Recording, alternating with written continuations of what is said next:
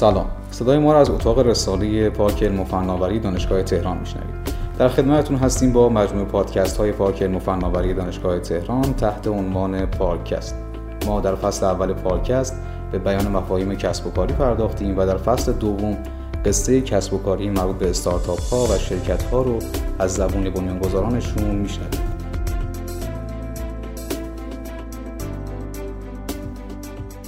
الان در قسمت دوم از فصل دوم پارکست با شما این تا گفتگو کنیم با محسا شاهبنده یکی از بنیانگذاران شرکت تریتاسانا درمان. خیلی خوش اومدید خانم شاهبنده. خیلی ممنون که دعوت ما رو پذیرفتید. برای آغاز گفتگو می‌خوام که یه معرفی از خودتون داشته باشید. به نام خدا سلام عرض می‌کنم. محسا شاهبنده هستم. کارشناس ارشد میکروبیولوژی یکی از بنیانگذاران شرکت تریتاسانا درمان. خیلی عمالی خیلی خوشحالیم که داریم با شما گفتگو می‌کنیم. خب می‌خوام ازتون بپرسم که ایده اولیه شکل شرکت اصلا چی بود؟ از کجا شروع شد که رسیدیم به شرکت تریتاسانا درمان؟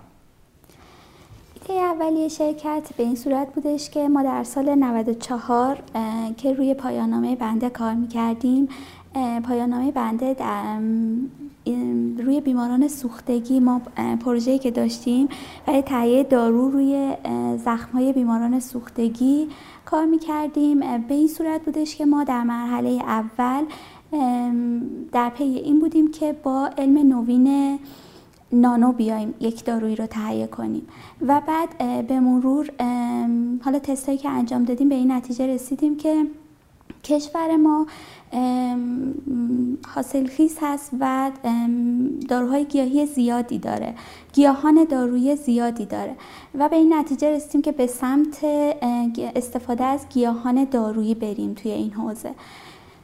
و بعد از اینکه ما این پروسه رو ادامه دادیم از سال 94 این پروسه ادامه پیدا کرد و تا به امروز ما تونستیم این رو به محصول اولیه برسونیم که در پی گرفتن مجوزهاش هست. درست بعد گفتید که رفتیم سمت گیاهان داری خب چرا اصلا مگه حالا بحث استفاده از مواد نانو اینا مثلا چه مشکلی داشت؟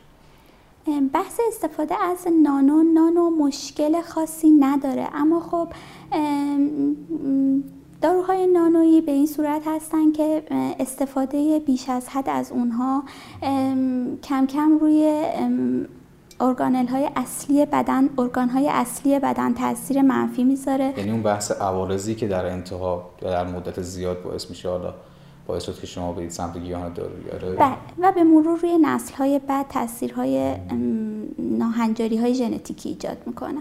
بعد خب شما این ایده اومد حالا برگرفته از پایان چی شد که حالا تصمیم گرفتید که دیگه خیلی جدیتر به عنوان کسب و کار بهش نگاه کنید یا به عنوان یه شغل یه چیزی که می‌تونه وارد بازار بشه؟ در سال 97 یک جشنواره در پارک علم و فناوری دانشگاه تهران برگزار شد.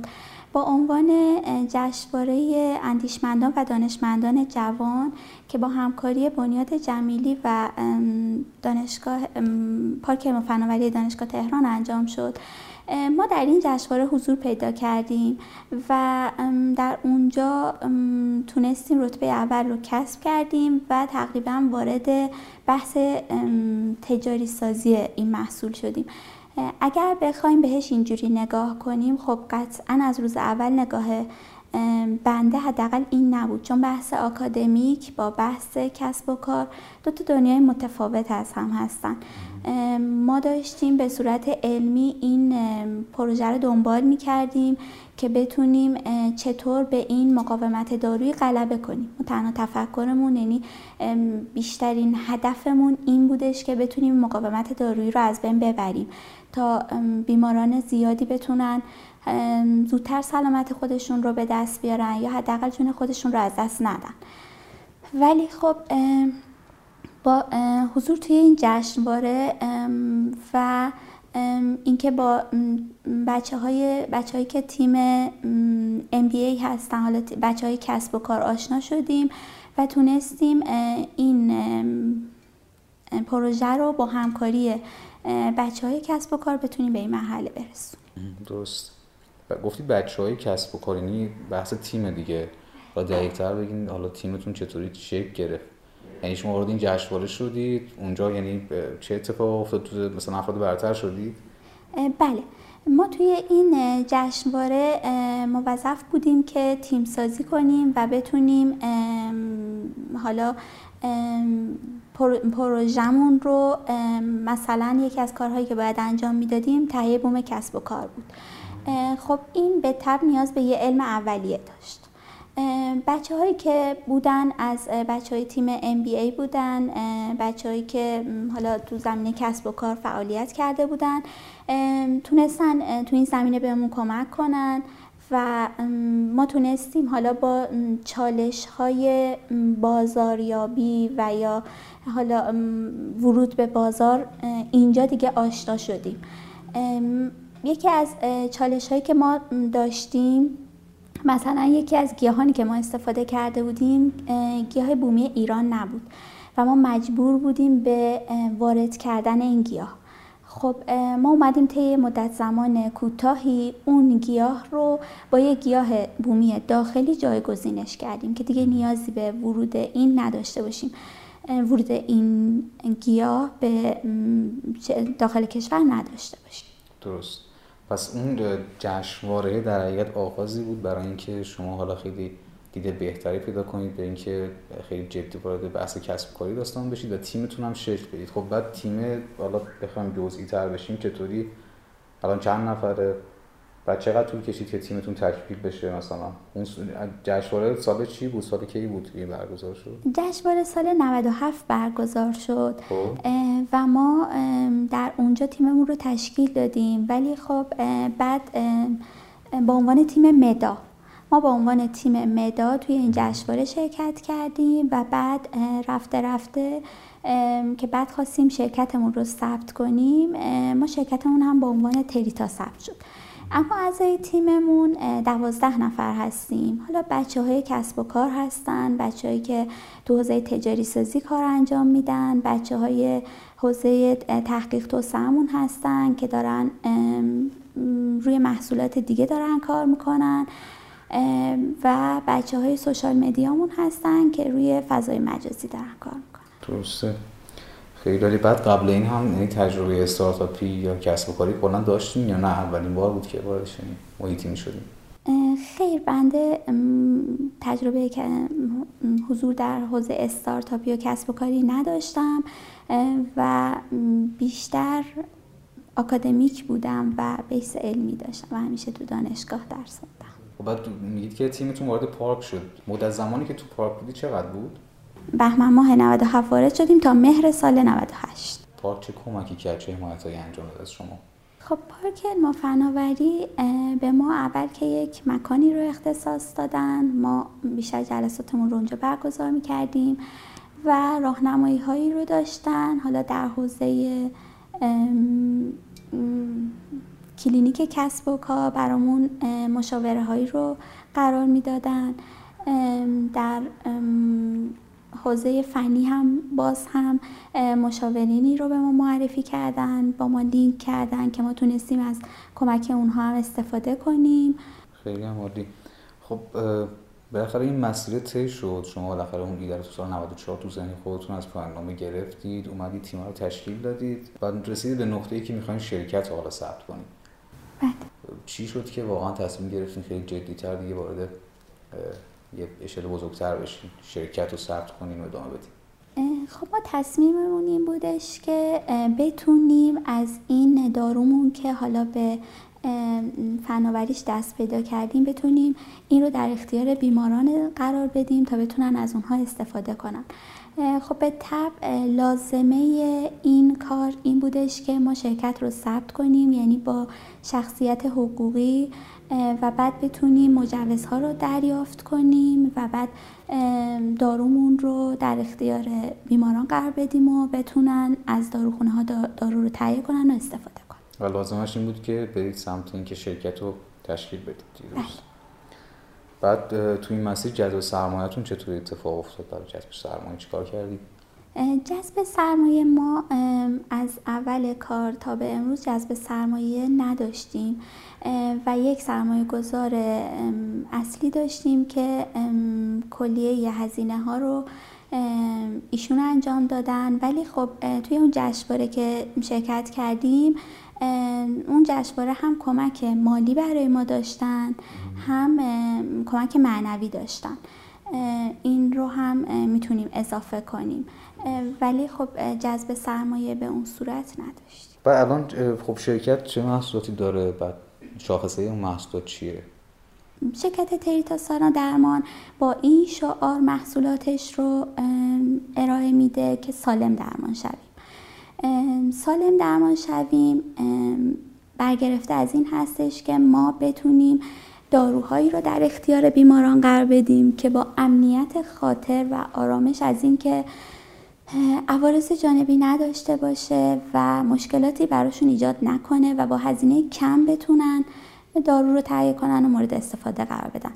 استراتژی شرکت ما به این صورت هستش که تا جایی که می‌تونیم از گیاهان بومی کشورمون گیاهان دارویی کشورمون استفاده کنیم و بتونیم برای درمان بیماران قدم خوبی رو برداریم.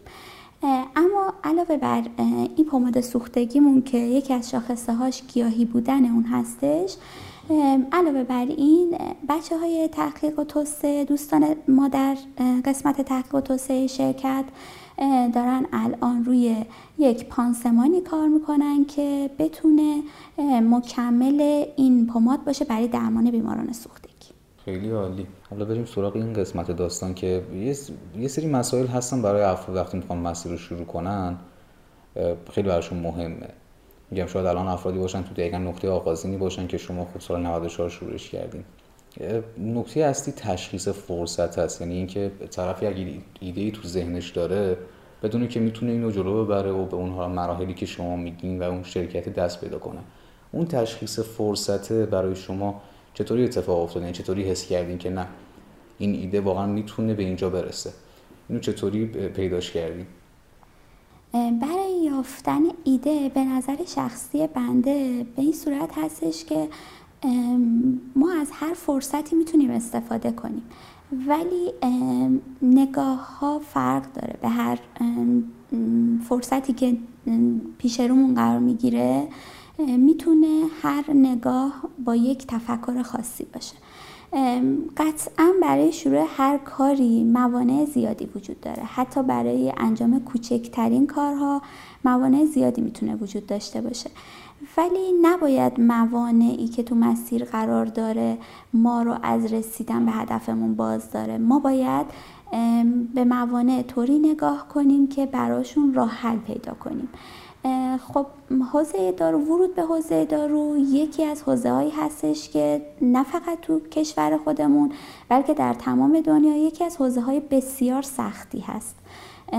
که خب شرایط خاص خودش رو داره. چون واقعا با ارزشمندترین چیزی که در دنیا وجود داره جان انسان ها در ارتباطی.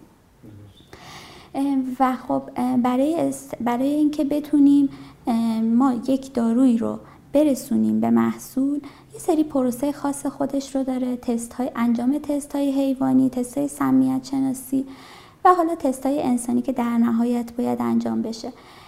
اما اینها همه نمی‌تونه به نظر من نمی‌تونه مانعی باشه برای رسیدن به هدف. فقط باید صبور بود و امید داشت به هدفی که واقعا تو ذهن انسان جرقه می‌زنه. اگر هر فردی بتونه این دوتا رو کنار همدیگه داشته باشه به نظر من می‌تونه موفق بشه. خب برای خود شما که حالا این موانع رو می‌دید تو مسیرتون که این موانع زیادی وجود داره اما اون میگم اون جرقه چی بود که باعث شد دقیقا این مسیر ادامه بدید؟ یعنی اون محصول اون محصول چه ویژگی می‌تونست چه مشکلی می‌تونست برای کشور ما خیلی شاخص رفت کنه که شما ادامهش دادید یعنی مگه بحث داروی سوختگی تو کشور ما خیلی مشکل داره کمه یا داروهایی که وجود داره؟ مثلا جواب اون نیست. چه چیزی بود؟ ببینید من وقتی که به بیمارستان های سوختگی مراجعه می برای جمعوری نمونه خب من باید هر هفته این کار رو انجام می‌دادم. وقتی هفته بعد که می‌رفتم خب وقتی می‌دیدم یه تعدادی از بیماران جون خودشون رو از دست دادن این واقعا واقعا رو من خیلی تاثیر یه تاثیر داشت که روی روحیم واقعا اذیت می شدم و تصورم این بود که چرا باید این اتفاق بیفته. خب اگه می‌خواستیم به بحث علمیش نگاه کنیم خب مقاومت دارویی بود که این بیماران حالا به یه باکتری مبتلا می شدن و باعث می شد که اینا جون خودشون رو از دست بدن. اما من خودم بعد از اینکه این با این قضیه روبرو شدم می‌دیدم که بیماران دارن حالا بیماران زیاد دارن جون خودشون رو از دست میدم و یا حالا بیمارانی که سوخته بودن مخصوصا از ناحیه صورت روی روحیشون خیلی تاثیر میذاشت. آماری که از این سوختگی ها و از مرگ رو داشتید آمار بزرگی بود؟ چی بود؟ بله. بعد از اینکه من با اینها مواجه شدم اومدم حالا خودم اومدم شروع کردم به سرچ کردم که ببینم چه اتفاقی داره میفته. بعد می‌دیدم که در سال ما 180 هزار مرگ و میر داریم فقط بر اثر سوختگی. خب این اصلا آمار خوبی نیست. و حالا افرادی هم که مبتلا می شدن هم اینها هم میگم روی صورتشون اسکار ایجاد می شد جای سوختگی میموند. اینها خب خیلی خوب نبودن. و اومدیم خب ما به این نتیجه رسیدیم که بتونیم این فرمولاسیونمون رو طوری انجام بدیم که علاوه بر اینکه مثلا آنتی باکتریال هستش و اجازه نمیده که بیمار به اون پاتوژن مبتلا بشه علاوه بر این عدم ایجاد اسکار هم می‌کنه. یعنی جای سوختگی هم برای بیمار نمی‌ذاره. کلا با این روند کار خودمون ادامه خیلی مسیر جذابی بوده. خب شرکت الان تو چه مرحله دقیقا؟ محصول وارد بازار کردین چطوریه داستان؟ شرکت ما الان تقریبا دیگه برای ورود به بازار چیزی نمونده که بخوایم وارد بازار بشیم. اما تو, فاز، تو مرحله کلینیکار ترایال فاز سوم تستای انسانی هستیم که انشاءالله اگه این هم نتیجهش رو بگیریم بعد دیگه بتونیم وارد بازار بشیم. ولی خب همزمان داریم روی محصولات دیگه هم کار می‌کنیم که انشاءالله بتونیم اونها رو هم وارد بازار کنیم. خیلی هم مورد که این اتفاق میفته کلا فضا مسیر کسب و کاری چالش های زیادی داره. حالا یه سری چالش های عمومی که برای همه حوزه ها وجود داره. اما صرفا تو حوزه حالا دارو و درمان احساس می‌کنید چه چالشی یا چالش هایی حالا اونی که خیلی مهمتر بود براتون. خیلی تیم و یا گروه اذیت کرد برای اینکه اون چالش رو رفعش کنید. توی بر... تو مسیر ما خدا رو شد ما چالش با تیم نداشتیم. یعنی بچه های تیممون خوب بودن بچه های فعالی بودن و اینکه خدا رو شد تا اینجا تونستیم خوب ادامه بدیم. اما خب چالش هایی که این مسیر داره حوزه دارو داره بیشتر بحث مجوزهاش هستش. و بحث اینکه چطور ما بتونیم دارومون رو از هر لحاظ سیفتیش رو برقرار کنیم که هم مورد اطمینان بیمار باشه هم مورد اطمینان پزشک معالج باشه. خب این یکی از بزرگترین چالش ها می‌تونه باشه برای حوزه دارو و درمان. این بحث مجوز گرفتن. آن چند وقت شرکت درگیری گرفتن مجوز حالا اون ارائه محصول بازاره؟ تقریبا میشه گفت یک سال. یک سال. یعنی مرحله اول دومش طی کردیم تو مرحله سوم بله. امیدوارم که هر چیز زودتر مجوزم دریافت بشه برای شرکتتون. بعد کرونا کرونا چه تاثیر داشت روی شرکت شما؟ همه رو که بی تاثیر نذاشت. می‌خواستم در مورد شرکت شما چه اتفاقاتی رو رقم خب کرونا که به تب تاثیر منفی داشت تاثیرهای مثبت خودش رو شاید داشته ولی تاثیر منفی هم برای کار ما داشت. چون ما در فاز تستای انسانی بودیم و به تب ناگزی بودیم در بیمارستان. بیمارانی که مراجعه می‌کنن روی اونها کلینیکار ترایالمون رو انجام بدیم. و بعد اینکه به علت شرایط کرونا بیماران حضور در بیمارستان رو ترجیح نمی‌دادن. و ما مجبور بودیم بعد از استفاده پماد روی زخم بیمار روز یک، سه و پنج بررسی می‌کردیم روند بهبودی زخم رو. خب وقتی بیمار مراجعه نمی‌کرد به بیمارستان این امکان هم برای ما فراهم نبود. این یکی از موزلاتی بود که برای ما داشت. آها پس این بحث حالا حضور نیومدن بیمار به خاطر شرایط کرونا یعنی یه جورایی این فاز مجوز گرفتن شما هم خیلی عقب انداخت. پس واقعا تاثیر زیادی داشته روی این قضیه. خب الان حالا آینده شرکت رو چطوری می‌بینین کلا؟ حالا کرونا که امیدوارم به زودی بگذره و بالاخره این مجوز شما میاد. اون آینده ای که برای شرکت متصورین تو ذهنتون چیه؟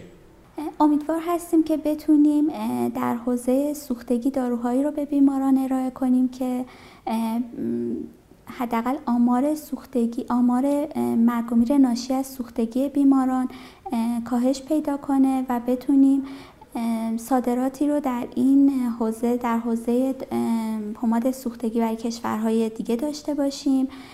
و همچنین بتونیم از گیاهان دارویی کشور که یکی از ثروت‌های کشورمون هست بتونیم استفاده های بهینه داشته باشیم در این زمینه. خیلی هم عالی. خب من بیشتر از این خستتون نمی کنم به عنوان آخرین سوال می‌خوام از اون بپرسم. حالا شاید بیشتر درد دل کردن با مخاطبین ما. اینکه خب شما این مسیر رو اومدین.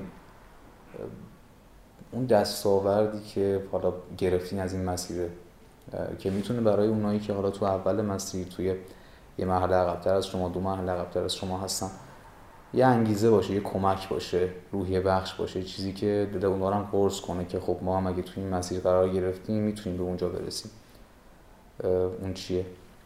اگه من بخوام به عنوان درد دل بگم خب این مسیر چالش های خودش رو داره. قطعا قدم گذاشتن تو هر مسیری یک سری چالش هایی رو داره. اما تولید یک محصول چالش های خیلی خیلی بیشتری داره نسبت به حالا استفاده از اون محصول. شاید بخوام این دوتا رو با هم مقایسه کنم.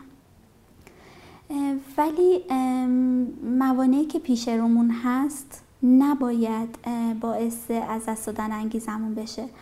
من خودم چیزی رو که همیشه مد نظرم داشتم خداوند خودشون فرمودن که پس از هر سختی آسانی هست. اگر با همین جمله کوتاه که فکر می‌کنم بزرگترین نعمت هستش تو زندگی هممون اگر با این دید بخوایم با موانع و مشکلات روبرو بشیم به نظر من می‌تونیم همشون رو به بهترین نحو حلشون کنیم و به اون هدف و انگیزه که در آینده پیش رومون هست دست پیدا کنیم. خیلی هم خوب ممنون از شما. شما گفتگوی ما رو شنیدید با یکی از بنیانگذاران شرکت تریتاسان و درمان در قسمت دوم از فصل دوم پارکست ممنون که دعوت ما رو پذیرفتید خانم شاهبنده و وقتتون در اختیار ما قرار دادید. برای خودتون تیمتون و شرکتتون آرزوی موفقیت دارم. در انتها اگر صحبتی هست بفرمایید تا ما گفتگومون تموم کنیم. بنده می‌خواستم در انتها تشکر کنم از تمامی عزیزان و بزرگوارانی که در این زمینه ما رو همراهی کردن. بالاخص جناب آقای مهندس یونس مالا رحمان که از هم بنیانگذاران شرکت تریتا هستند. و خانواده محترم ایشون و خانواده خودم و پارک علم و فناوری دانشگاه تهران بنیاد حامیان دانشگاه تهران و همچنین بنیاد محترم جمیلی که ما رو تا به امروز برای رسیدن به هدفمون همراهی کردند. و در نهایت هم جمله که دوست دارم به شنوندگان محترم بگم این که اقیانوس هستی جهت بخشش نعمتهای الهی برای ما فراهم شده. پس تا می‌تونیم از خدا بخوایم خیلی هم عالی. واقعا گفتگوی جذابی بود. خیلی ممنون از شما.